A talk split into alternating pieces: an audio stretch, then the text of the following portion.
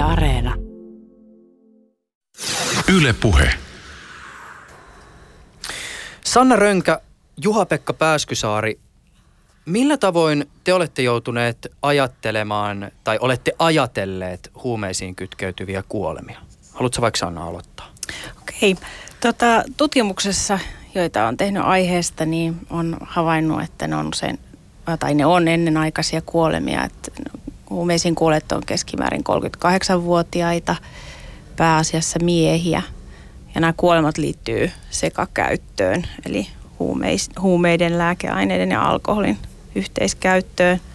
Ja sitten näihin kuolemiin liittyy vahvasti sosiaalinen huono-osaisuus ja huumeiden ongelmakäyttö.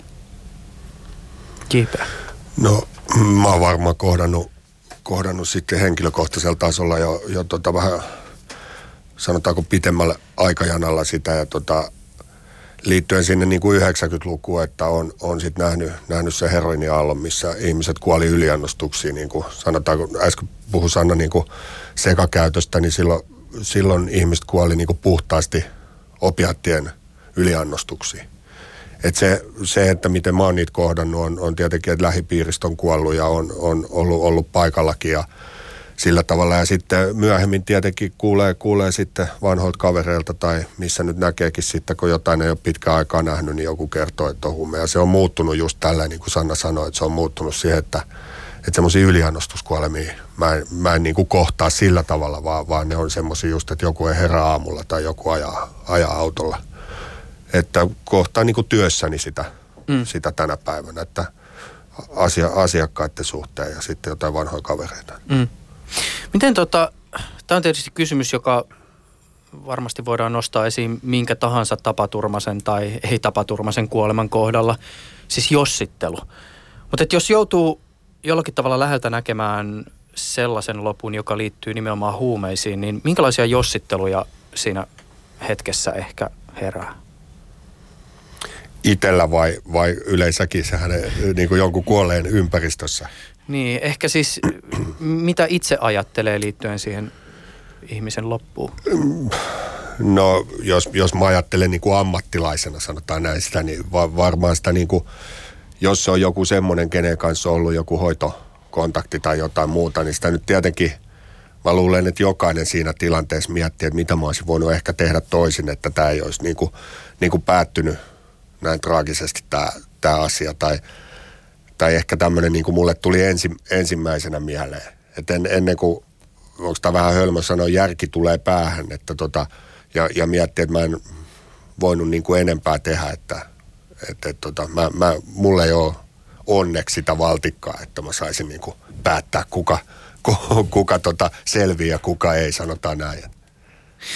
Tässä ohjelmassa keskustelemme tänään huumeiden käyttäjien kuolemista Suomessa sekä siitä, minkälaisiin ilmiöihin, elämäntilanteisiin ja valintoihin ongelmallinen huume- ja lääkeaineiden käyttö kytkeytyy.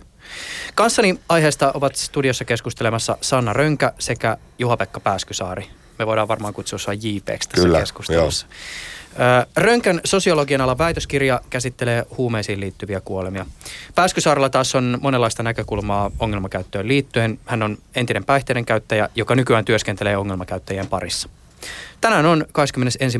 tammikuuta 2019. Ylepuheessa Juuso Pekkinen.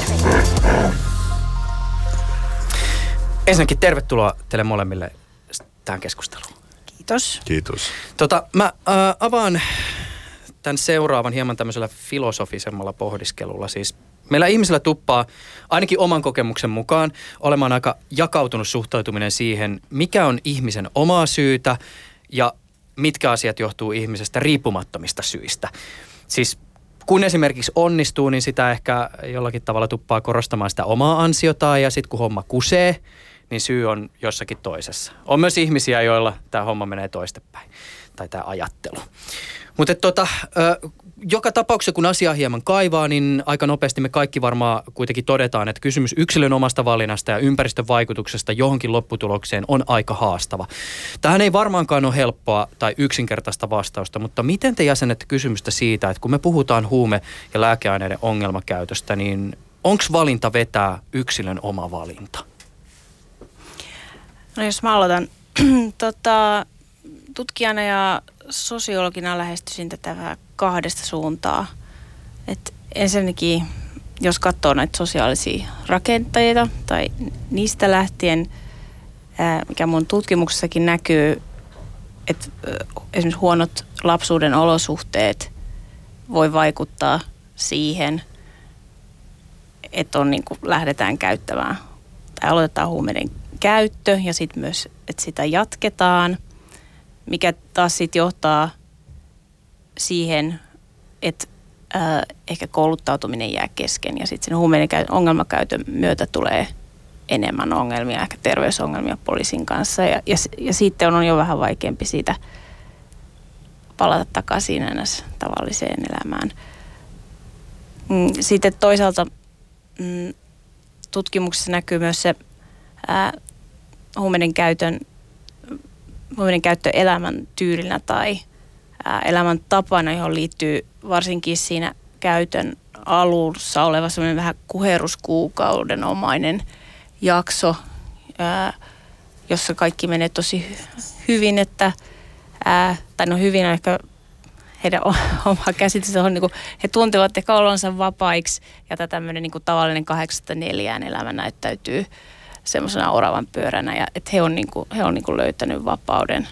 Ja koska se myös se elämä vaatii paljon aktiivisuutta ja toimeliaisuutta ja siinä on niin kuin paljon tekemistä. Et mä näkisin sen niin kuin sekä vähän rakenteena että toimintana. Mm. Tämä rakennekysymys on siinä suhteessa kiinnostava, että se ei aikoina esimerkiksi kouluaikana, kun kuunteli valistusta, niin noussut millään tavalla esille. Tässäkin on varmasti luokka- ja äh, aikakausikohtaisia eroja, mutta jos mä mietin esimerkiksi sitä, että miten mulle koulussa puhuttiin huumeista, niin aika pitkälti se puhe keskitty siihen omaan henkilökohtaiseen valintaan. Siis niin, että sä päätät, vedätkö vai et. Tai kun sulle tarjotaan, niin sä oot se, joka sanoo ei. Ja ei sinne tullut miettineeksi, että vaikuttaakohan siihen ei tai kyllä sanomiseen sitten joidenkin ihmisten kohdalla jokin muu kuin se siinä hetkessä tehtävä päätös. Miten JP, miten sä äh, hahmotat tätä kysymystä? No ehkä tähän sun viimeiseen lauseeseen, että onko se niin oma, oma päätös, kun joku tarjoaa. Jos, jos mä ajattelen, ajattelen tota, itteeni tuolla Pohjois-Helsingin lähiössä, lähiössä niin kuin teininä isossa jengissä, missä oli paljon isättömiä äidinpoikia, sanotaan näin. Hirveän monella meillä oli rikkonaiset perheet. Ja, ja tota, oli, oli porukka, missä pelattiin jalkapalloa ja pärjättiin. Ja sitten oli porukka, mikä alkoi kiehtoa, että vähän, vähän niin kuin, sanotaanko rähistiin. Tai etittiin, etittiin sitä vapautta ja jo, jotenkin sitä, että tota, siinä vaiheessa, kun sä oot semmoisessa porukassa ja siihen ilmestyy pilveä, tai ilmestyy siihen aikaan, niin se on aika kova päätös jonkun sanoa, että mä en ota, kun se yhteisön paine on valtava. Sehän on, on valtava, että, että se, se, voisin kuvitella, että se on vähän semmoinen kasvojen menetys ja sitten kun siinä kukkoillaan, kun niitä kimmoja on ja muuta ja siinä ollaan kovin jätkiä ja muuta, niin sähän, sähän tota, oot, oot niin kuin nössö. Tai jotain, se, se fiilis. Mä en tarkoita, että tämä olisi totta, mutta se tunne, mm. mikä, mikä siinä on. Ja kyllä niin kuin puhtaasti, jos mä ajattelen itteeni, itteeni siihen aikaa, aikaa oli, oli perhe rikkonainen ja sillä tavalla, että tota, niin varmaan se vaikutti, että semmoisista jengeistä haki sitä niin kuin hyväksyntää – mihin sitä sitten haki, niin tota, se, se, se, sitä nyt, jos mä alan tässä avaan, niin tämä kestää aika kauan, mutta, mutta niin se, joten, jotenkin se semmoinen fiilis siinä porukassa oli just niin kuin sanot, että vapaa. Että kyllähän mä siellä, siellä Jakomäen bussipysäkillä ajattelin, että kun me lähdetään Espan puistoon, maguaripullot ja kannabista, ja, niin se, se lopputuloshan oli siellä Venice Beachillä kokainia ja rock'n'rollia ja naisia Ja tietysti semmoinen niin kuin nuoren miehen ajatus, mm. mikä päättyi sitten siihen asemaputkaan kännissä. Et, et, tätä, tätä mä niin kuin, niin kuin sanon, että, että onko se oma valinta vai eikö se ole. Että hirveän paljon ainakin siihen ratkaisee se, että mi, missä sä olit silloin. Mm. Että oli mullakin vaihtoehto valita. Ne jalkapalloilijat, mä oon niiden kanssa edelleenkin tekemisissä mm. Facebookissa tai näinkin joskus. Niillä menee, ne, ne niin kuin valitsi toisin. Mm. Ja, ja tota, niin, meistä iso porukka valitsi, valitsi toisin, että missä se niin kuin raja menee, että, mä, että onko se mun geeneissä, mulla on paljon, paljon päihteiden käyttöä jo mun, mun niin kuin sukulaisissa, siellä niin kuin vanhemmissa sukulaisissa sanotaan näin. Että oliko niillä muilla yhtä paljon tai jotain. Niin. Hmm. Mitä Sanna, sulla oli joku miete? Joo, tuosta just niin kuin, ehkä se mun aikaisempi vastaus liittyy vielä enemmän siihen niin kuin ongelmakäytön luonteeseen, mutta just nämä ensikokeilut ja tällaiset, että ää, niin kuin IP hyvin kuvasi, että miten se myös se niin kuin yhteisöllisyys voi vie siinä niin kuin mukana, mutta myös sit se, että meillä on niin kuin erilaiset mahdollisuudet tehdä niitä, tai taustat, mistä me tehdään niitä valintoja. Hmm. Ja sitten toisaalta se voi ää, siinä hetkessä tuntua hyvältä ratkaisulta ehkä joihinkin ongelmiin tai hmm. tarpeisiin, mm. mitä siinä on. Mm. Esimerkiksi just se kaveriporukan huomio. Sun väitöskirjastas Sanna löytyy klassikkoviittaus yhdysvaltalaisen Norman Zinberin tutkimuksiin, jossa Zinber oli selvittänyt yhdysvaltalaisten sotilaiden heroinin käyttöä Vietnamissa. Heroinin riippuvuuspotentiaali on tosi korkea, mutta siitä huolimatta näissä tutkimuksissa vain 12 prosenttia sotaolosuhteissa heroinia käyttäneistä jatko käyttöä sit palatessaan kotiin. Käsittääkseni tästä tutkimuksesta on tullut klassikko, koska muun muassa sen avulla osoitetaan, että huumetutkimuksessa on syytä antaa sijaa ilmiön laajemmalle sosiaalitieteelliselle tarkastelulle, siis sen ymmärrykselle, että mitä siinä käyttäjän ympärillä tapahtuu ja minkälaista vaikutusta sillä on liittyen siihen esimerkiksi siihen käyttöön. Itselle tulee tietysti tätä tutkimusta pohtiessa mieleen se, että on, onko olemassa jokin yhteiskunnallinen tai henkilökohtainen Vietnam, josta kenet tahansa ongelmakäyttäjä voisi vetää pois. Tämä on tietysti vähän yksinkertaistava ajatus, mutta mitä tämä ehkä teissä herättää? Mm, hyvä kysymys, mutta tietysti toi klassikotutkimus on niin ääriesimerkki. Voidaanko me niinku tällaisia vähän laboratorio-olosuhteita ihmisille niinku rakentaa? Ja se on tietysti hieman haastava. Et tota, Yhdysvaltain sotapäällikkö vai mikä, mikä hänen tittelinsäkään on korkein. No viime kädessä presidentillä on vähän erilaiset, mm. tota, erilainen valta kansalaisissa. Mm. Niin no joo, tässä ainakin Facebookissa ja jossain kiertänyt se yksi suomalainenkin, mikä koitti. Olette sitten nähnyt sen kolme viikkoa, kaksi viikkoa, miten se koitti. Hän ei, hän ei tuntenut niin kuin mitään. Eihän moni meistä, jos sut leikataan ja sä saat viikon, viikon morfiinia siellä, niin tota, et, et, mä, mä epäilen, tai no mä en nyt su, sua niin hyvin tunne, mutta mä, mä epäilen, että sä et sen jälkeen kävele tuohon Sippitorille ja kyselee subutekseja joltain. Ja mm. siinä kumminkin käytetään samaa vaikuttavaa ainetta mm. niin, niin paljon, että tota, mä, mä edelleen vähän tämänkin suhteen palaisin, palaisin sinne, että jos, jos, jos ujo arka poika juo alkoholia ja siitä tulee tämmöinen sanaseppo ja sä ajattelet niin kuin teiniksi, nyt mennään, palataan vielä sinne, niin kuin mä itse olin. Ja kimmat kiinnostaa ja muut ja mä en uskalla puhua niille. Mä juon kaljaa, musta tulee tämmöinen sanaseppo. Niin kuin, tää on niin kuin askel kerrallaan siihen, että mä voisin niin kuin komsia komsaa sanoa, että kun otat päihteitä, saat kimmakavereita. Niin miksi mä ottaisin niitä ensi perjantaina? Niin vähän, vähän niin kuin sillä tavalla, että mi, mihin niitä aineita niin kuin käytettiin. Mm. Että jos mä käytin ai- pelkoihin, ujouteen, arkuuteen, viina toimi mulle, musta tuli hyvinkin pullisteleva ja painiva iso, iso jätkä, mitä muut sitten, ne roolit ja ne kaikki. Tai että joku menee leikkaukseen ja käyttää, käyttää jotain sama, samaa ainetta. Niin tässähän puhutaan niin kuin kahdesta eri asiasta. En mä sano, että jos sä käyttäisit niitä kipulääkkeitä vuoden, niin varmaan olisit vierotusoireissa. Hmm. Mutta käsittelisitkö sä sun psyykkeellä sen niin kuin, että mulla on nyt niin kuin, tää on niin kuin normaali jotenkin tapa. Ja mä en, mä en usko, että sulle tulisi siitä semmoinen, että sä ryöstät niin kuin kioskin saadaksesi lisää. Tai menet sinne sairaalaan niin kuin lääkekaappeen runttaamaan. Että tää, tää on niin kuin, näitä aina välillä näitä tutkimuksia mä niin kuin mietin. Ja, ja sitten itse kun tietää, että on harvinaisen addiktoituva ihminen, oli se sitten aineisiin tai, tai ihan, ihan mihin vaan, mikä tuottaa niin kuin mielihyvää. Mm. Niin sitten välillä niin kuin raapii päätä, että tietääkö ihmiset, mistä ne niin kuin puhuu. Mm. No tämä on tietysti haastava kysymys ja tota, tietysti va- vaikea yksiselitteisesti vastata. Voisitteko te No tämä on helppo, seuraava siis. Mutta että voisitteko te ihan muutamalla ranskalaisella viivalla vielä kertoa, että ketä te olette? Ja mikä teidän suhde tähän aiheeseen siis on, huumeiden ongelmakäyttöön? Joo, eli tota, mä olen äh, oikeastaan koko työurani tehnyt huumeiden parissa niin tietojen ja tiedon siis tilastojen ja tutkimuksen näkökulmasta. Ja mä aloitin, mä kiinnosti alun perin tai niin deviance behavior, poikkeava käyttäytyminen. Mä olin enemmän kri- kriminologisesti orientoitunut ja sitä kautta sitten päädyin huumetutkimukseen ja, ää, ja aikoinaan olin, tota, mä olin, mm, vastasin THL noista huumetilastoinnista silloin ja huomasin, että tämä huumeisiin liittyvien kuoleman määrä alkoi nousta, jolloin kiinnostuin sitten tästä aiheesta. Se herätti aika vähän keskustelua ja siitä lähti tämä mun idea väitöskirjasta ja tutkia tätä ilmiötä tarkemmin. Ja sitten mä olin pitkään yliopistolla ja, tai sain väitöskirjan nopeasti valmiiksi, piti sanoa. Ja tota, ää, nyt on taas sitten THL huumeasiantuntijana töissä. JP.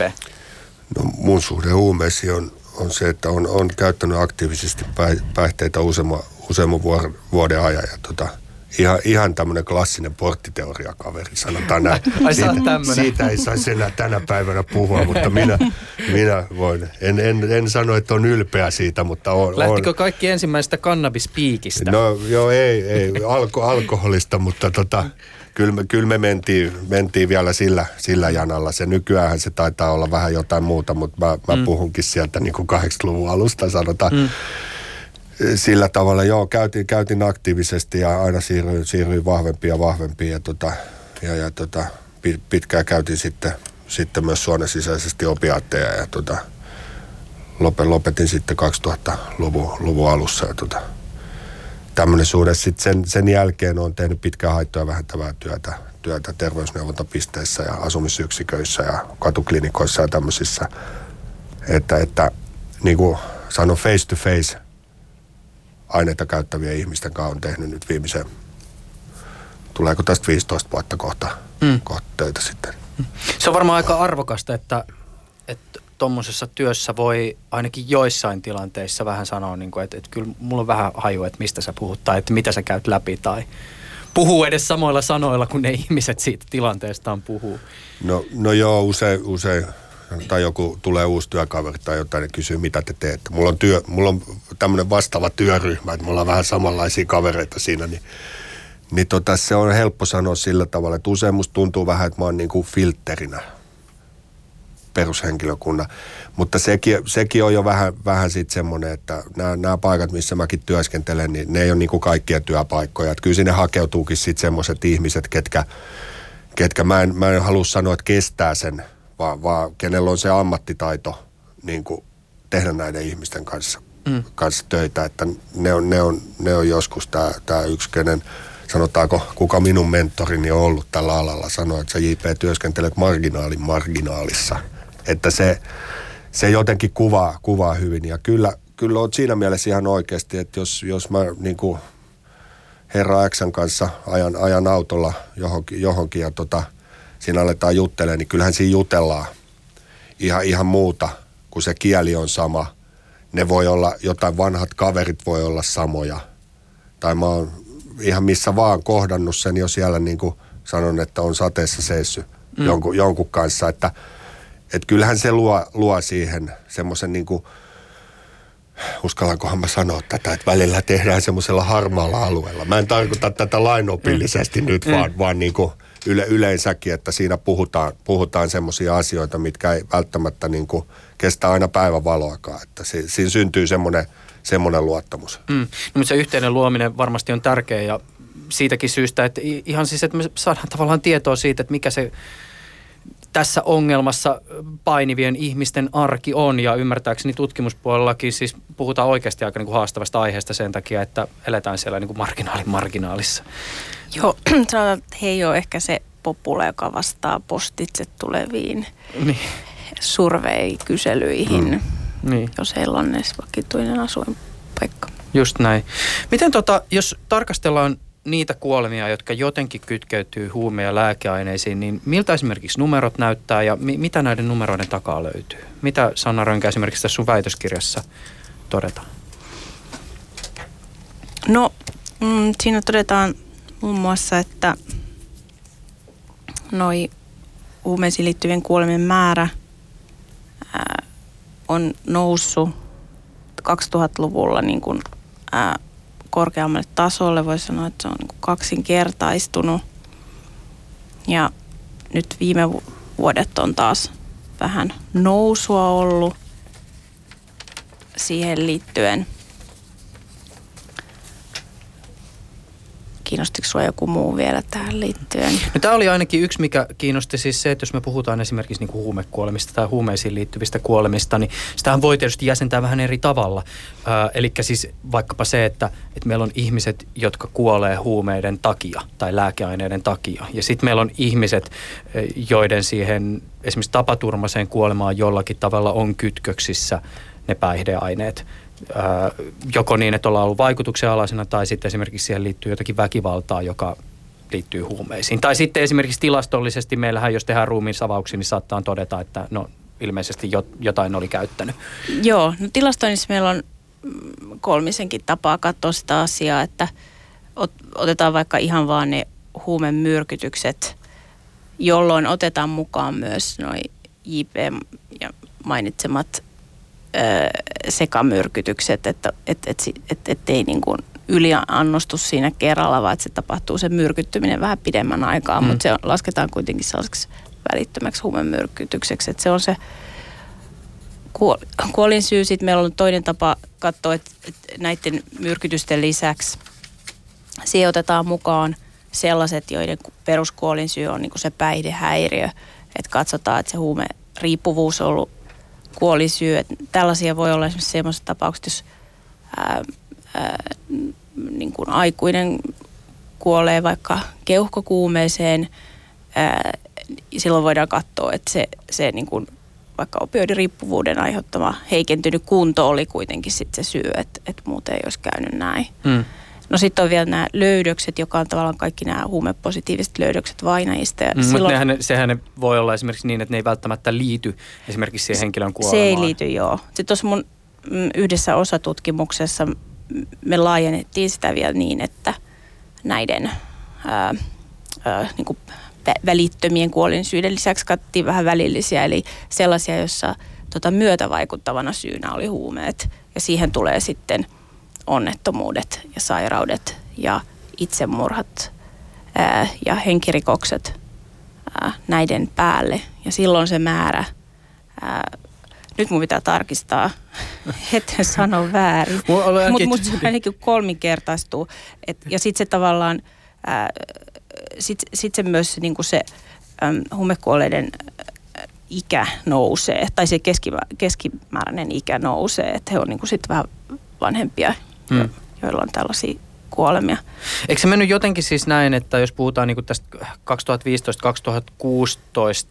niin ää, näitä huumemyrkytyksiä, joista me äsken puhuttiin, niin niitä on suurin piirtein semmoinen ehkä joku 140 ehkä sinne johonkin pintaan. Ja sitten taas jos verrataan esimerkiksi näitä niin kuin huume, et, ajatellaan näitä huumepositiivisia löydöksiä ää, tämmöisissä siis ruumiinavauksissa, niin sitten puhutaan ehkä jostain niin kuin 300 Joo, tai joo. pari-kolme vuotta sitten puhuttiin. Kyllä, ne tota, nämä ihan uusimmat ö, 2017-luvut on, niitä ollaan niinku juuri julkistamassa ja niissä on nyt sitten taas niinku nousua. Okei. Muuten muista ulkoa paljon se oli se luku. Mutta tämähän on kiinnostavaa siis tämä kysymys myös tästä, että tämähän ei ole siis mitenkään stabiili, kuten tässäkin on tullut ilmi, siis lu- luvut vaihtelee. Ja, ja äh, tässäkin ehkä jollakin tavalla lie, lienee syytä myös katsoa tämmöiseen niin kuin ikään kuin laajempaan historialliseen viitekehykseen äh, huumeiden käyttöön Suomessa liittyen. Siis Voisi ehkä jollakin tavalla olla paikallaan avata tätä niin kuin laajempaa kuviota, siis sodan jälkeisestä ajasta ensimmäiseen ja toiseen huumeaaltoon Suomessa. Eli siis kun sanoit esimerkiksi sen, että ää, jossain vaiheessa se huumekuolemien määrä lähti nousuun, niin eikö esimerkiksi historiallista ajoitus sinne niin, kuin niin sanottuun toiseen äh, huumeaaltoon Suomessa, joka oli silloin 90-luvulla, kun markkinat alkoi avautua. Muun muassa yleisen kansainvälistymisen seurauksena ja Suomeenkin alkoi tulla heroiinia. Joo, et, mm, heroini varmaan niin kuin ensimmäistä kertaa tuli Suomeen siinä 70-luvun lopulla, 80-luvulla, mutta se tavallaan se volyymien määrä, mikä tuli sitten 90-luvun puolivälistä lähtien, kun rajat aukeni ja ähm, niin kuin, äh, konkreettisesti ja myös ehkä silleen henkisesti, että niin kuin, äh, ja niin kuin internetin ja kaiken tämmöisen niin kuin vapautumisen myötä. Ja silloin heroinikuolemat, käyttö alkoi lisääntyä ja oli aika paljon nuoria käyttäjiä ja ja heitä menehtyi siinä vuosituhannen vaihteessa aika paljon. Sitten mm, 2000-2001 talibanit tuolla Afganistanissa kielsi opiumunikon viljelyn, jolloin he, tota, Euroopassa tuli heroinipula ja, ja Suomessa esimerkiksi sitten niin kuin siirryttiin buprenorfiiniin, joka on pääasiassa korvashoitolääke. Mm. Ja se on niin kuin jäänyt meidän käyttäjille semmoiseksi suosituimmaksi opioidiksi. Hmm. Just näin. Sitten jos mennään vielä taaksepäin, niin siis silloin sodan jälkeen, sodassahan käytettiin paljon, paljon huumeita, huumeita niin kuin ihan rintamalla. Ja, Sekä hitaita että nopeita.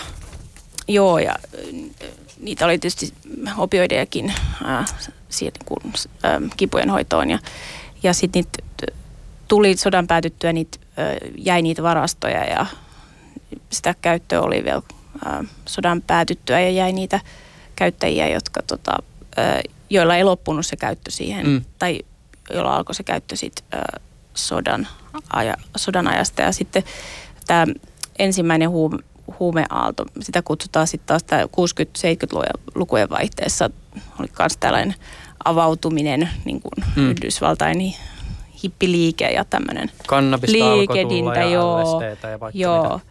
Ja tota, siitä, siitä sitten kutsutaan, kutsutaan ekaksi huumeaalloksi sitä, että silloin, silloin lähti mm. myös niin kuin tämmöinen yksi sukupolvi käyttöön liikkeelle, mutta se sitten vähän niin kuin tyrehtyi, että se oli kuitenkin määrällisesti vielä aika pientä.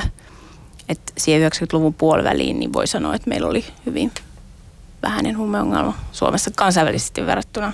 Mm. Tietysti ihmisillehän se on, tota, niille joilla se oli, niin merkittävää, mutta jos katsotaan tälleen kansallisesti. Niin. Tota, siitä oliko ennen kaikki paremmin, voidaan tietysti varmaan olla montaa mieltä.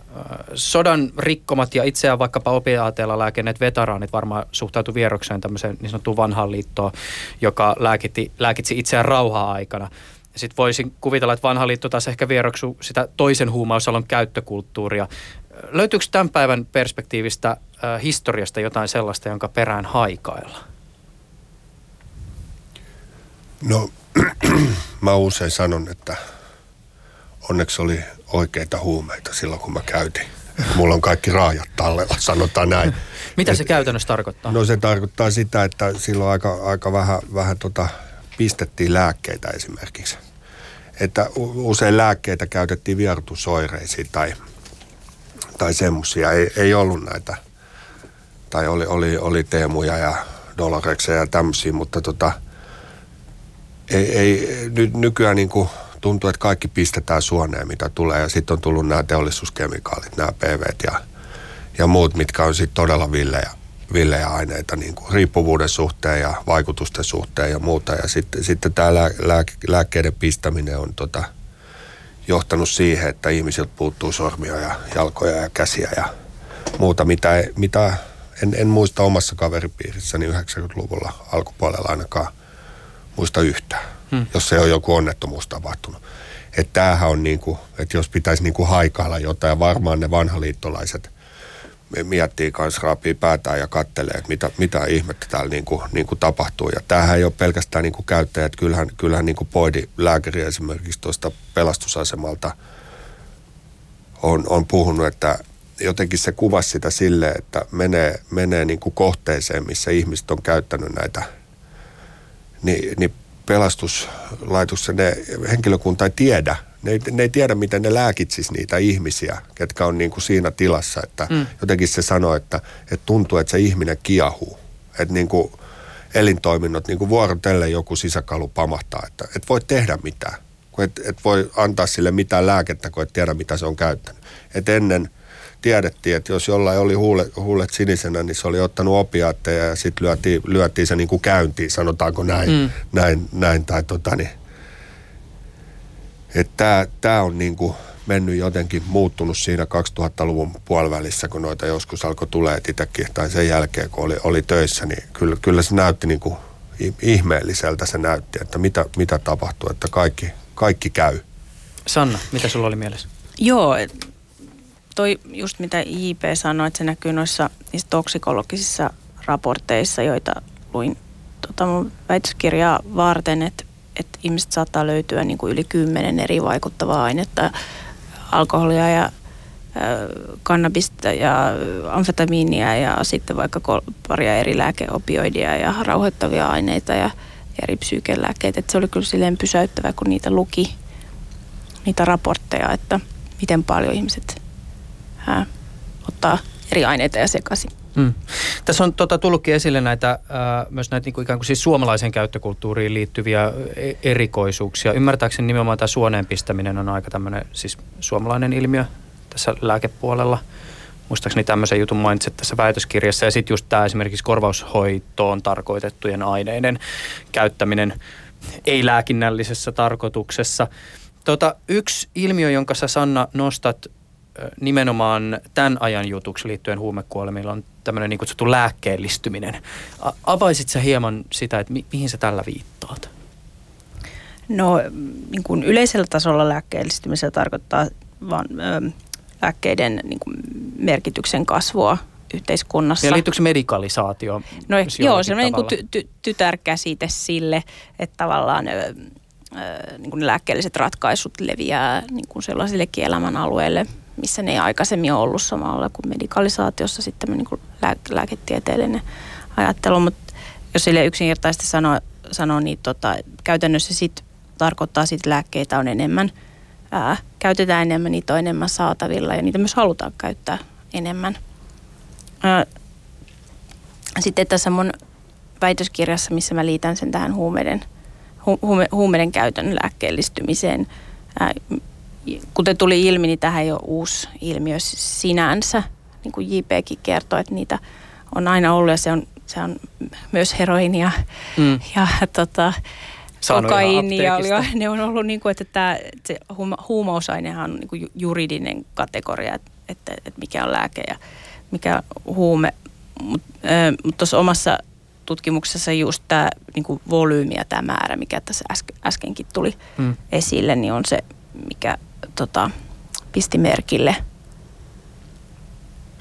Niin tässä ehkä oli kiinnostavaa tässä väitöskirjassa myös niin kuin huomata se toteamus, että aika monessa huumekuolemassa, jota sä olit tutkinut, niin siihen ihm- kuolemaan oli ehkä niin kuin jollakin tavalla vaikuttanut tai ainakin jälkikäteen ää, niin kuin oli todettu, että ihminen oli käyttänyt samaa ainetta, jota lääkäri oli hänelle määrännyt. Joo, tämmöinen niin kuin yhteys oli, että, että, että se niin kuin lää, lääke tai yksi niistä lääkkeistä, jotka oli aiheuttanut sen kuoleman, niin heillä oli siihen tai vastaavaan lääkkeeseen resepti muutaman edellisen vuoden ajalta. Tämä on tietysti vähän epäsuora yhteys, mutta kuitenkin kertoo siitä, että, että, että tota, että, että, sen, sijaan, että näillä, sen lisäksi, että näitä lääkkeitä on katukaupassa, niin ää, niitä saa, saadaan myös lääkäreiltä. Ää, nämähän niin kuin – oli erityisesti yhteydessä työkyvyttömyyseläkkeellä olevilla, joilla ja, ja niin kuin mielenterveyden häiriöt on uusi yleisin syy.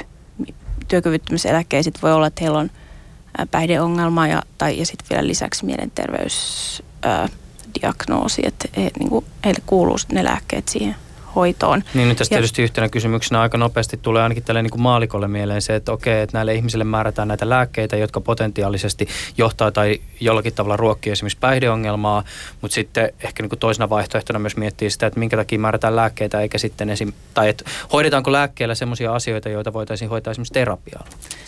Joo, valitettavasti tuo mun, mun aineisto ei niin kuin vastannut tähän, että, että miten hyvin he oli niin kuin muussa hoidossa – Mm. Ja, ja, ja just korvaushoitoa ei ole tässä mukana, koska nämä mm, rekisteritiedot niistä lääkkeiden ostoista niin liittyy vain näihin apteekkiostoihin ja korvaushoidossa siis pääasiin on noin avo, avohoitoklinikoilla edelleen se jakelu, että niitä on vähemmän, vähemmän saa apteekeista, että, että jää, niin kuin ei pysty ihan tämä aineisto siihen niin kuin vastaamaan, mutta ää, mietin niin kuin sitä, että, että, on, että ne on niin kuin ollut jonkun lääkkeellisen hoidon piirissä, mm, että onko se sitten ollut riittävää, onko jäänyt päihdeongelma huomaamatta.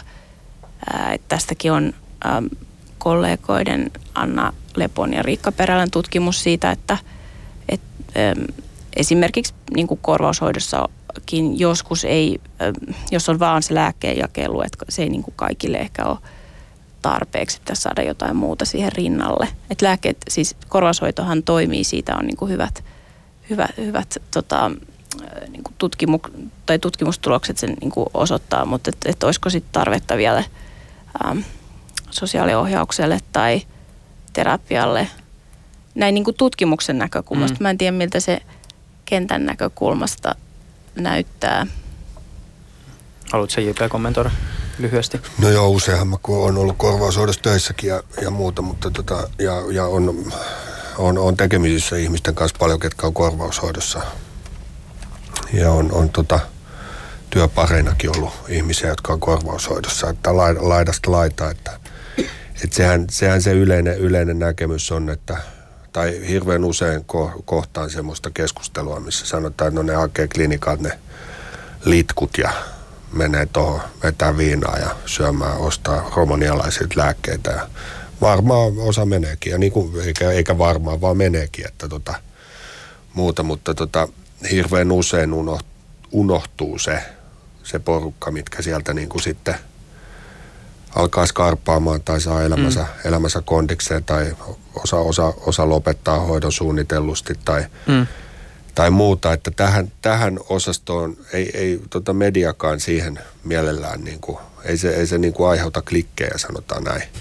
Ja, ja tota, sitten se välillä, välillä se niin kuin itse, itteen korpee se niin kuin keskustelu siitä, että ja, ja, ja, ja osa, osa, osa sitten on, on niin kuin mun ikäisiä ihmisiä, mitkä tuli lääkkeettömien hoitojen kautta raitistu, niin, niin puhutaan siitä semmoisena niin kuin pillereiden tai litkujen jako, jakopaikkana – ja muuta. Ja, ja ei ajatella sitä niin kuin mä, mä usein sit jotenkin viittaan siihen, että mä haluaisin nähdä ne, ne tilastot, tässä puhuttiinkin, että moniko menee huumekatkolle tai alkoholikatkolle ja katsotaan viiden vuoden päästä, että miten niiden ihmisten elämä on. Ja sitten olisi toinen, ketkä menee sinne korvaushoitoklinikalle, että olisi, olisi kiva, että mulla, mulla on henkilökohtaisesti useita, voi sanoa useita mm.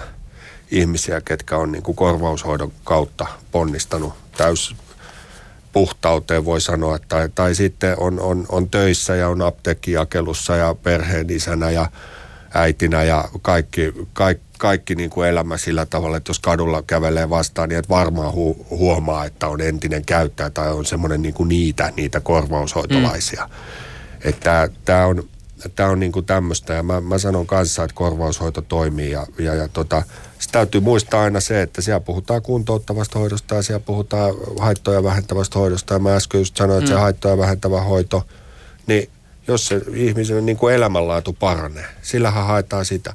Ja se vähentää niitä haittoja, että ei täällä ryöstetä pankkeja ja ei täällä olla, olla ihmisten kotona yöllä varastamassa. Niin kuin ihmisiin kohdistuvat rikokset on poistunut 90-luvun jälkeen lähes kokonaan. Ja nyt sitten aina mennään, että tekeehän ne toisilleen pahaa. No niin, niin tekee, ne vei vaan niitä velkoja, niin, niin, niin, mm. niin, niin ne vaan niin kuin tekee. Mutta mä en niin kuin sitä ajattele semmoisena asiana, vaan miten yhteiskunta ajattelee mm. tätä. Et nyt, nyt, nyt niin kuin, jos ajatellaan sitä porukkaa, mistä puhuttiin äsken, että käy hakemassa sen litku ja menee sitten sinne jonnekin Tallinnan aukiolle ottamaan sitä tai kamppia tai johonkin sitä kaljaa ja ehkä ostaa sen jonkun, mm. jonkun pilleri niin sen kalja ja pillerin saadakseen heille riittää, että he hakevat Lidlistä kymmenen pakettia kahvia ja myy sen jonnekin kioskiin. Kun ennen se tarvi siihen heroiniin sen rahan, että sen oli ryöstettävä joku mm, tai just. jotain muuta. Tai varastettava sata fillaria tai auto mm. tai autorenkaita tai häkkikellareita tai kyllähän niitäkin murretaan vielä, mm. mutta, mutta se niin kuin suoranaisiin ihmisiin kohdistuva rikollisuus, se on mm. pieni.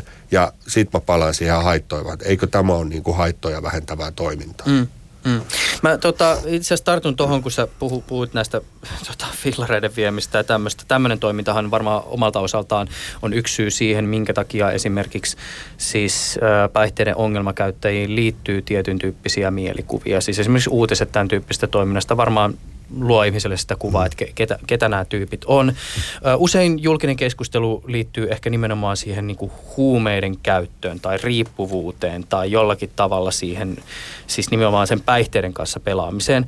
Mutta esimerkiksi kun lukee, sana vaikka tätä sun väitöskirjaa, niin säkin tässä nostat esille näitä taustatekijöitä, siis ää, tyypillisesti huono koulutus, ehkä huonot pe- rikkonaiset perheolosuhteet, siis huono osaisuus ja, ja tota, ehkä tässä niinku herää mieleen myös se, että et jäsentyykö se, miten me nähdään huumeiden ongelmakäyttäjät jollakin tavalla liian kapeasti? Siis kato, kun me puhutaan vaikka ihmisistä, jotka käyttää päihteitä ongelmallisesti, niin, niin nähdäänkö me liian pieni siivu siitä isosta kuvasta? Mitä sä Sanna? No joo, mä luulen, että se on just niin, että se stereotyyppinen kuva tulee siitä, minkä me niinku tunnistetaan – niiksi huumeiden käyttäjiksi, joka tulee ehkä, ja ne, ne jotka pitää, ehkä, ehkä häiri, häiriökäyttäytyvät, mutta me ei nähdä niitä muita, että, että ne käy kaupassa, petaa sänkynsä. No, en tiedä petako. Itseltä ainakin unohtuu Mut, ja siis te, te paistaa uunissa mm. ranskalaiset. Että et, et semmoinenkin kuva voisi olla. Petäsitkö aamulla No mä just aloin miettiä, että mä, mä, en kyllä, mä en kyllä tainnut perätä. Mutta tässä tullaan siihen pointtiin, että meillä on sänky. Mm. Ja monella käyttäjällä ei ole. Niin. Että, että tota, siinä, siinä mielessä, että tämmöisen niin kuin miettiminen ja sitten sen, sen niin kuin, miten kapeasti nähdä, että, että jos, jos puhutaan, mä yritän välttää, mutta tämmöiselle isolle kansalle, niin voi sanoa, että narkomaanista, niin nähdään narkomaani ja, ja se kuva on, on semmoinen lippisvinossa ja fillarilla ja reppuselässä ja mummojen lompakot ja, ja, ja se alkoholistin kuvahan on kampissa, se huutaa ja möykkää, niin istuu semmoinen isompi vanhempi miessakki ja joku nainen siinä keskellä pitää sitä showta ja kiljuu ja ehkä pieni nujakka. Että näähän on ne niinku jutut, että et jotenkin niinku se, se niinku, eihän, eihän ihmisiä lokeroida sen mukaan, että, että tuossa na, naapurissa asuu diabeetikko. Mm. Tai tuolla naapurilla on niinku syöpä. Että se, se käyttäytyy jotenkin sillä tavalla, koska se on, että et, et niin kau, kauhealta kuin se ehkä kuulostaa, niin se, se käyttäjä, niin sehän käyttää pysyäkseen hengissä tai pysyäkseen elossa. Aivan sama, se niin kuin lääkitsee itseään. Että se, se ihmisryhmä, kenen kanssa mä teen tekemisiä, niin ei kukaan sano, että on kiva. Ei varmaan sano. Sitä alkukuheruskuukautta. Mm. Siis sehän oli fantastista pelata ping-pong, tota pingistä, polttaa vähän pilveä ja kikattaa viisi tuntia putkeen. Siis aivan, mitä, kyllä nyt jos, jos pilveä olet polttanut, niin tiedät, miten, miten se toimii. Ei nyt kaikille, mutta, mutta se oli aika nopeasti sitten se, se kuheruskuukausi ohi ja sitten sitä, sit ei voinut mihinkään mennä, että polteta. Et jotenkin tämän niin kuin näkeminen, että aina, aina se niin kuin, ei nähdä sitä, nähdä se päihteiden käyttäjä jonain semmoisena niin mörkönä eikä ihmisenä. Mm. Et sit jos mä tuun tonne, mä teen tossakin niin kuin Mäkelän kadulla tai Ruusulan kadulla asumisyksiköissä töitä, niin mä näen niin kuin siellä ihmisiä. Niillä on ihan niin kuin oikea elämä, niillä on ne asunnot ja ei, ei se niin kaunista katsottavaa ole aina, aina se, että kyllähän se on tosiasia, että jos, jos on hammaslääkäri aika kello 11 tai on, on tota niin, Subutex-tällit kello 11.30, niin tota, ei tarvi miettiä, että kumpaan mennään. Ja sitten niitä, kun on tarpeeksi monta kertaa, niin sitten ne näyttää siltä ne hampaat. Mm.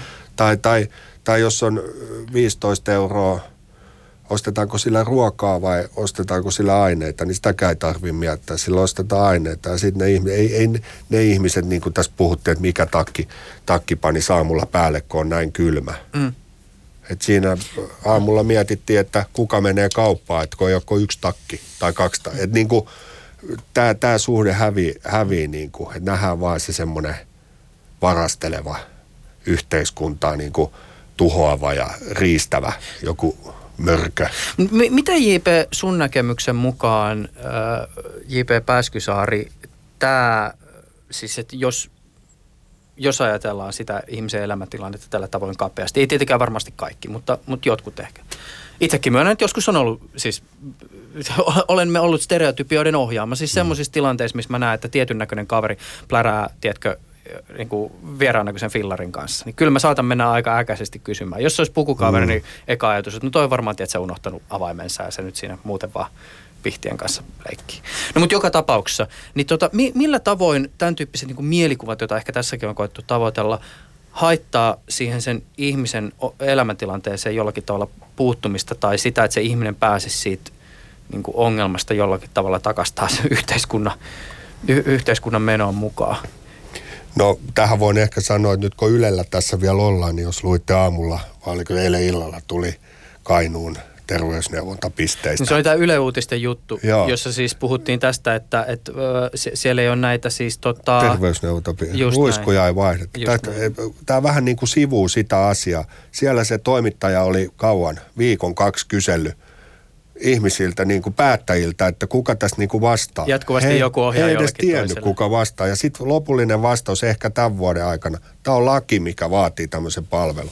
Mä en niin kuin näe, että jos tämä koskisi jotain muuta asiakasryhmää, että, että tässä kestäisi viikko tämän selvittämisessä ja sitten tulisi tämmöinen niin kuin ympäripyöreä vastaus. Että eihän tämä ole pelkkä, niin kuin, että sinä näet sen fillarityypin, vaan tämähän on paljon niin kuin – enemmän, miten korkeammalla hierarkiassa yhteiskunnassa tämä niin kuin sama ongelma, että se on vähän niin kuin jäänyt. Että luulisi, että Kainuun kokoisessa maakunnassa niin kuin luetaan, luetaan ne, mitä tässä niin kuin meidän terveyspalveluissa pitäisi olla sisällä. Tai sitten joku on pahasti vialla, mutta mä, tää, tää, joo, en mä tiedä vastasinko mä niin sun kysymykseen sillä tavalla, mutta näinhän tämä usein, usein niin kuin nähdään hirveän kapeana. Mm. Ja, ja, ja ne ihmiset, kun ne on – ne on siinä tilassa. Niillä saattaa olla sinne sosiaalivirastoon, porttikielto, hammaslääkäriin, terveysasemalle, joka, joka paikka. Jos heillä ei ole niin kuin mukana saattaja, jotain JPtä, niin ne ei saa niitä palveluita. Ensinnäkään ne ei tiedä, mitä niille kuuluu. Ne on saattanut olla linnassa puolet elämästä jo poikakodissa, tyttökodissa nuorena, mutta en edes tiedä, ne osaa edes vaatia. Mm. Ja sitten jos, jos mennään siihen tilanteeseen, että niille ei ole enää edes kämppää, niin tota, mistä ne näitä, näitä niin kuin vaatii? Ne tulee sinne terveysasemalle, niin se sinisiin pukeutuva vahtimestari liimautuu siihen ihoon ja kysyy, että mitä sä täällä teet. Täällä mm. nyt ainakaan vessaan mene niin kuin mm. sekoilemaan. Mm. Että nä, näinhän täällä niin kuin, niin kuin toimitaan. Ja sitten mm. mä palaan, että toimitaanko kenenkään muun ihmisryhmän kanssa, jos, jos niin kuin ryhmitetään ihmiset tällä, tällä tavalla. Mm. Niin mä en, mä en niin kuin näe. Et, et, jos mä ajattelen, jos mä menen tuohon kalasatamaan, istun siihen sohvalle ja alan katsoa, no siellä käy paljon korvaushoitolaisia ja muuta, mutta mennään vähän johonkin pitemmälle. Kun se lippispää tulee ja kantaa sen fillarin sinne sisään, niin kyllä siinä aika kuhina käy, ettei toi nyt vaan mistään ovesta mene. Että kyllähän ne käy, käy ovista, niin siellä käy muutkin kuin ne narkomaanit. Että jos ovi on sattunut jäämään auki, niin ei se aina tarkoita sitä. Mutta se oletetaan heti, että nyt tämä tuli tänne pahan tekoon, mm. ennen kuin siltä edes kysytään, että miksi sä oot täällä. Mm. Mä oon tässä nyt kun on panetunut tähän huumekuolema-asiaan, niin pohdiskellut myös tämmöistä, ja en, en tiedä. Siis nämä on tietty asioita, jotka on helppo jollakin tavalla ehkä niin kuin järjellä käsittää, mutta sitten vaikea ulkopuolelta tietää ihan oikeasti, että miltä se asia sitten tuntuu. Mutta mä voisin kuvitella, että sitten kun ihminen kuolee huumeisiin, niin sturu, surua ei ainakaan helpota se stigma, joka huumeiden käyttöön liittyy. Siis se varmaan helposti jollakin tavalla kiinnittyy sitten tämän edesmenneen ihmisen muistoon ja typistää sitä, että kuka tämä ihminen on ollut. Ja mä oon joskus esimerkiksi miettinyt siis sitä, että kun mä näen jossakin tuolla isolla hautausmaalla näitä sankarihautoja, niin musta se on jotenkin erikoista se, että se ihmisen muisto on jollakin tavalla typistetty, typistetty siihen sot, sotiluuteen, eikä siinä jollakin tavalla muisteta sitä, että tai ainakaan ulkopuolinen ei muista, että siinähän on kyseessä isät ja veljet ja, ja pojat, vaan että, että siellä on niin kuin sankarihaudoissa. Mutta samalla tavalla vähän tähän niin kuin huumekuolemaan liittyen varmaan, että kun tulee tieto siitä, että joku tuttu tai tutun tuttu tai tutun tutun tuttu on menehtynyt huumeisiin, niin ehkä samalla tavalla myös jotenkin se ehkä saattaa typistyä se ihmisen olemus myös siihen. No just näin, että se oli, no se oli narkkari tai joku niin kuin tämän tyyppinen. Mikä ei tietenkään helpota esimerkiksi omaisten surua siinä tilanteessa. Niin ja se jotenkin ehkä niin kuin käyttäjän näkökulmasta, niin sehän kuuluu siihen juttuun.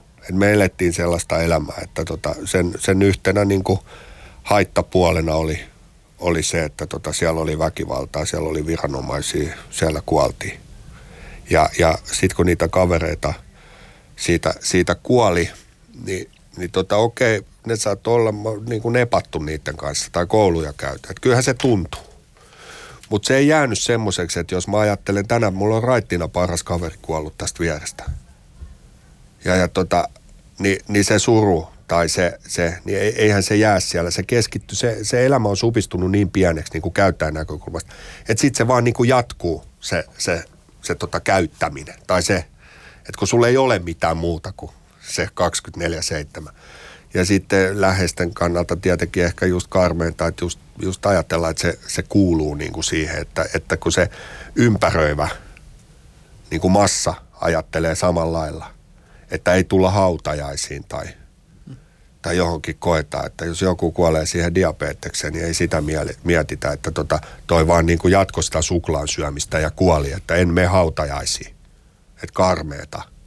Et, et, Mutta niin täm, tämmöisiä tulee. Ja sitten sit se tietenkin omaiset usein häpeätä, jota niin kuin tuossa jossain vaiheessa puhuin, että, että sinne hautajaisiin ei toivota, toivotakaan niitä ystäviä vielä, ketkä käyttää tai jotain muuta, että se on, se on niin kuin liian lähellä tai jotain, mutta tai, tai ei jopa kerrota hautapaikkaa, kun on joskus kysynyt, kysynyt niin kuin, että, että on itse saanut mennä hautajaisia ja muuta, niin siellä on sanottu mulle, että älä kerro niille – käyttäjille, että että ne tee tästä mitään pyhienvaellusmaa. Niin kuin tiedätkö, semmoinen mm. joku ajatus siitä, että niin kuin miksi, miksi, miksi ne käyttäjät ei saisi surra sitä kaveria, jos ne niin kuin edelleen käyttää. Että viedään se semmoinen, niin kuin, niin kuin ennen vietiin vankilassa äänioikeudet ja sotilaspassit. Ja mm. mäkin muistan, mm. niin kuin, käytit huumeita, niin sotilaspassi pois. Ja en mä tiedä, viedäänkö se tänä päivänäkin. Eipä silloin olisi mitään tehnyt, mutta niin kuin äänioikeudet. Semmoinen mm. niin kuin ihmisyys viedään, kun sä teet jotain, mm. niin kuin mokaat. Niin, aivan. Joo. Mm. Sanna, sulla oli joku ajatus. liittyen, jos voi palata siihen korvaushoitokeskusteluun Joo, vielä. Mennä. Niin tota, ihan vaan, että ei, ei, ettei jää väärä kuva. Että tosiaan tuossa mun tutkimuksessa ei katsottu niitä, sitä, että onko ne korvaushoidossa ja ei ollut ne korvaushoitolääkkeet, mitä ne haki. haki. Ja itse asiassa siis tota, sitä niin kuin buprenorfiinia yksinään, niin sitä käytetään Suomen, Suomessa korvaushoidossa vain noin parilla prosentilla asiakkaista. Mm. Eh, että se on sitten sitä semmoista buprenorfiini naloksoni yhdistelmävalmistetta, mitä muuten käytetään. No Joka ei siis, eikö sinun pointtina se, että se ei siis päihdytä ainakaan Ei samalla, samalla tavalla. tavalla. Kyllä jotkut, kyllä sitä, sitäkin väärin käyttää, mutta se mm. pääasiallinen on siis se monobuprenorfiini ja siis sitähän niin kuin tuodaan maahan. Että, että, että se on siis katukaupasta niin ostettu. Just. Että nämä halusin tuoda. Joo, tämä on hyvä tiedostaa. Joo. Kyllä, tässä yhteydessä. Ö, jos me pohditaan sitä, että, että miten ehkä tähän huumekuolema-asiaan voisi jollakin tavalla puuttua ja, ja tota, mitä ehkä siihen liittyen pitäisi huomioida. No varmaan tämä nyt on ehkä, minkä säkin nostat tuossa väitöskirjassa Sanna esille, siis tämä kysymys tästä, että ehkä tulevaisuudessa vielä yhteneväisemmät digitaaliset järjestelmät ja se, että miten lääkärit määrää ja kenelle määrää ja kuinka paljon ja tieto liikkuu ja niin kuin tämän tyyppiset jutut, niillä voi olla ehkä vähän vaikutusta siihen, että miten ehkä näitä – tota, kuolemia ehkäistäisiin. Mutta tietysti, että säkin nostat tässä esille myös jollakin tavalla nämä valvotut käyttötilat, siis niin kutsutut piikityshuoneet. Ja näistähän nyt on esimerkiksi käyty täällä Helsingissä paljon keskustelua. Öö, minkälaisen ratkaisun nämä tämmöiset tilat tois ehkä öö, aineita käyttävien ihmisten näkökulmasta tähän ongelmaan? Mm, joo, no mä nostin sen siinä niin kuin sellaisena asiana, että mikä olisi niin kuin hyvää – rauhassa ää, selvittää, että et, et, et, niin kuin ihan koko Suomen, Suomen kannalta, että et voisiko ne olla, että siis siinä on just se haaste, mistä alussa puhuttiin, että kun on ää, tämmöisiä yhteismyrkytyksiä, ne kuolemat pääasiassa, ne ei tapahdu silleen yksi ö, yhtäkkiä, mm. e, niin kuin heroiiniyliannostukset, jolloin sit voidaan siinä paikalla, paikalla niin kuin, ö, hoitaa. Ö, mutta siis kyllähän sitten on muitakin, äh, siis buprenorfin lisäksi, tai jos nyt esimerkiksi on niin kuin toi fentanyyli, äh, joka on todella vahva, vahva tota opioidi, niin sitä on Virossa ja todella paljon ja, ja Ruotsissakin nyt, että et, et jos esimerkiksi niitä tulisi Suomeen, niin olisi va, niin kuin, ö, niin kuin sitä ennakoiden ne valmiina. Mutta myös niin kuin ihan myös se, että et, et olisi niin kuin taas ö, olisi kon, niin kuin kontaktipintaa ö, niin kuin niihin käyttäjiin mm. sitä kautta, että ne on siellä mukana. Tai että on henkilökuntaa ja he voi tulla ja jutella niin kuin laajemminkin kuin vaan just sen niin kuin yliannostuksen ehkäiseminen. Mitä JP miettii? No joo, saan, saan, on onnellisessa asemassa, että on tätä pilottia suunnittelemassa. Että, mutta, mutta, Eikö tota, siis pilotin on tarkoitus alkaa siis nyt tämän vuoden 2019? No katsotaan, tässä okay. on lakiteknisiä ja kaikkea asioita. Joo, en, en voi siitä sen enempää on puhua, mutta joo, joo, mä palaan vuoteen 96-97, kun terveysneuvontapisteet pilotoitiin. Ja, ja ennakoitiin tätä, että jos meillä tulee joku tämmöinen virusinfektio, ne oli ehitty pilotoimaan ja vinkit oli ehitty avata. Pamahti Maunulla HIV-epidemia, alkoi putoa. Joka päivä tuli HIV-levys. No mä sanon Maunulla, kun se on nyt, sinne, sinne se on niinku tutkittu, että sieltä suunnalta se, se tuli. Niin siihen pystyttiin niinku sit vaan niinku käyttäjille ruiskuja joka, joka tuutista niin kuin perkeleesti ruiskuja, mm. ettei ketään käytä, käytä samoilla. Ja tota, muutamassa vuodessa se saatiin tyrehdytettyä. C-hepatiitti on 75-80 prosenttia, sitä ei enää ruiskuilla. ruiskuilla. Siihen pitää niin kuin saada hoito. hoito. Mutta, mutta tämmöiset, pitääkö meidän odottaa, että se fentanyyli tulee? Kyllähän se tulee tänne jossain vaiheessa, kun se on tullut tuohon naapurikin jo. Että pitääkö meidän odottaa, että täällä alkaa putoilee sitä jengiä? Onhan täällä Kuopiossa oli se yksi fentanyyli-epidemia, siellä kuolin niitä jengejä. Ne on muuten aina isosti otsikoissa, kun kyllä, tulee Kyllä, niin kuin, niin kuin mä en taju, taju sitä, että miksi koko ajan tätä, tai, tai sitten mä en edes vitti sanoa, sanoa, mitä mä sulle sanoin poliitikoista muutamien kommenteista. Kaiken näköisiä ennakkoluuloja on. Kyllä, niin, niin, tota, niin sen takia mä sanon sitä, että, että tota, rahallisesti tämä ei kumminkaan ole, ole mikään jäätävä. Että silloinhan sekin alkoi toimimaan, kun poliitikot sai tietää, mitä maksaa yhden HIV-potilaan hoitaminen. Niin sitten oli niin kuin auki. Että lasketaanko elämälle hinta, kun alkaa fentanyylikuolemia tai jotain muuta. Tai, tai muuta. Että ei pikku Mikko kävele käyttöhuoneen viereen ja ajattele, rupeenpa käyttämään huumeita, kun on tämmöinen tilaki. Siellä käy asunnottomat ihmiset, mitkä piikittelee siellä Kampin vessoissa tai World Trade Centerin vessoissa tai metroissa tai jossain muussa. Ne ihmiset käy siellä. Hmm. Yes. Keskustelussa ovat olleet mukana Sanna Rönkä ja Juha-Pekka Pääskysaari. Rönkän sosiologian alan väitöskirja käsittelee huumeisiin liittyviä kuolemia ja hän työskentelee THL huumausaineasiantuntijana.